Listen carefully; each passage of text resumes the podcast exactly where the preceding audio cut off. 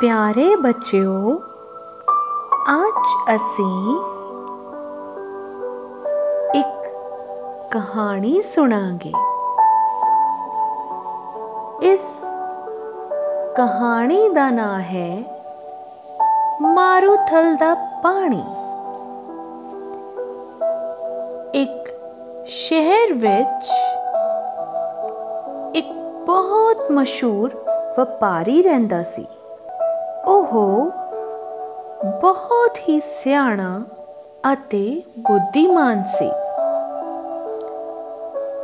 ਉਸ ਨੂੰ ਅਕਸਰ ਵਪਾਰ ਦੇ ਸਬੰਧ ਵਿੱਚ ਵੱਖ-ਵੱਖ ਸ਼ਹਿਰਾਂ ਅਤੇ ਦੇਸ਼ਾਂ ਵਿੱਚ ਜਾਣਾ ਪੈਂਦਾ ਸੀ। ਇੱਕ ਵਾਰ ਉਸਨੇ ਇੱਕ ਅਜਿਹੀ ਥਾਂ ਵਪਾਰ ਕਰਨ ਲਈ ਜਾਣਾ ਸੀ ਜਿੱਥੇ ਪਹੁੰਚਣ ਲਈ ਬਹੁਤ ਵੱਡੇ ਮਾਰੂਥਲ ਵਿੱਚੋਂ ਲੰਘਣਾ ਪੈਣਾ ਸੀ। ਉਸ ਦੇ ਨਾਲ ਹੋਰ ਕਈ ਛੋਟੇ-ਛੋਟੇ ਵਪਾਰੀ ਵੀ ਸਨ, ਜਿਨ੍ਹਾਂ ਨੇ ਉਸ ਦੇ ਨਾਲ ਉਸੇ ਸ਼ਹਿਰ ਜਾਣਾ ਸੀ। ਉਹਨਾਂ ਨੂੰ ਮਾਰੂਥਲ ਪਾਰ ਕਰਨ ਲਈ ਕਈ ਦਿਨ ਲੱਗਣੇ ਸਨ। ਉਹਨਾਂ ਨੇ ਖਾਣ ਪੀਣ ਦੇ ਸਮਾਨ ਦੇ ਨਾਲ-ਨਾਲ ਪਾਣੀ ਅਤੇ ਹੋਰ ਜ਼ਰੂਰੀ ਸਮਾਨ ਊਂਠਾਂ ਉੱਤੇ ਲੱਦ ਲਿਆ ਅਤੇ ਇੱਕ ਕਾਫਲਾ ਬਣਾ ਕੇ ਅੱਗੇ ਤੁਰਨਾ ਸ਼ੁਰੂ ਕਰ ਦਿੱਤਾ। ਇੱਕ ਦਿਨ ਦੇ ਸਫ਼ਰ ਤੋਂ ਬਾਅਦ ਉਹ ਸਾਰੇ ਦਾ ਸਾਰਾ ਕਾਫਲਾ ਮਾਰੂਥਲ ਵਿੱਚ ਪਹੁੰਚ ਗਿਆ। ਉਹਨਾਂ ਨੇ ਇੱਕ ਚੰਗੀ ਜਿਹੀ ਥਾਂ ਵੇਖ ਕੇ ਉੱਥੇ ਟਿਕਾਣਾ ਲਗਾਉਣ ਦੀ ਸੋਚੀ। ਉਹਨਾਂ ਨੇ ਊਂਠਾਂ ਨੂੰ ਪਾਣੀ ਪਿਲਾਇਆ। ਅੰਨ ਪਾਣੀ ਖਾਦਾ ਅਤੇ ਕੁਝ ਚਿਰ ਆਰਾਮ ਕਰਨ ਤੋਂ ਬਾਅਦ ਫੈਸਲਾ ਕੀਤਾ ਕਿ ਮਾਰੂਥਲ ਦੀ ਗਰਮੀ ਤੋਂ ਬਚਣ ਲਈ ਉਹ ਦਿਨ ਵੇਲੇ ਆਰਾਮ ਕਰਿਆ ਕਰਨਗੇ ਅਤੇ ਰਾਤ ਨੂੰ ਸਫ਼ਰ ਕਰਿਆ ਕਰਨਗੇ।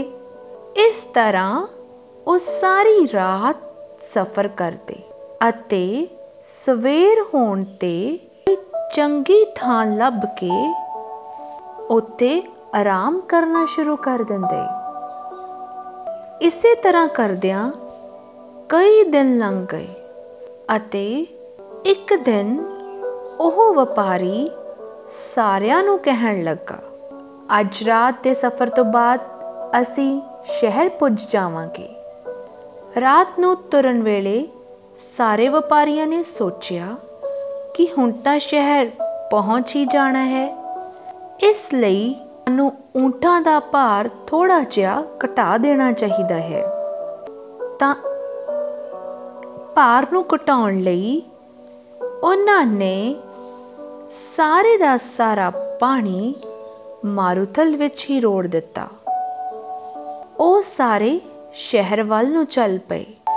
ਉਸ ਵਪਾਰੀ ਦਾ ਊਂਟ ਸਭ ਤੋਂ ਅੱਗੇ ਤੁਰਦਾ ਸੀ ਅਤੇ ਬਾਕੀ ਵਪਾਰੀ ਉਸ ਦੇ ਪਿੱਛੇ-ਪਿੱਛੇ ਤੁਰਦੇ ਸਨ। ਉਹ ਵਪਾਰੀ ਕਈ ਦਿਨਾਂ ਤੋਂ ਸੁੱਤਾ ਨਹੀਂ ਸੀ।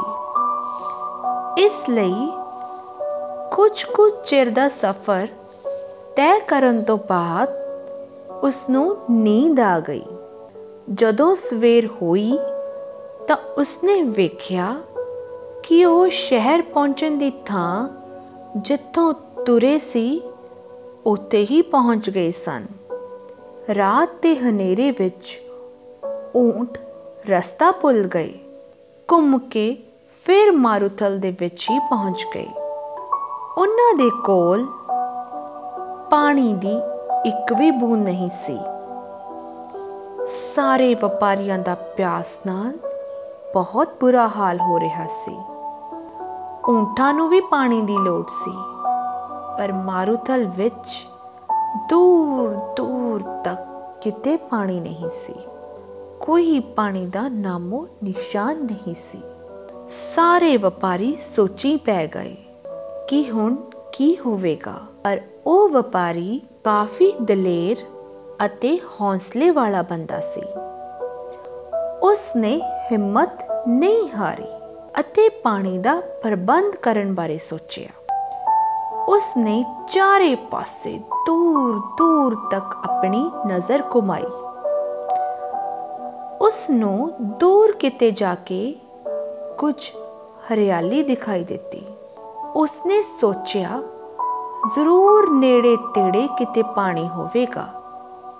ਜਦੋਂ ਉਹ ਉਸ ਥਾਂ ਤੇ ਪਹੁੰਚਿਆ ਤਾਂ ਉਸਨੇ ਦੇਖਿਆ ਕਿ ਕੁਝ ਅੱਕ ਅਤੇ ਘਾਹ ਫੂਸ ਉੱਗਿਆ ਹੋਇਆ ਸੀ।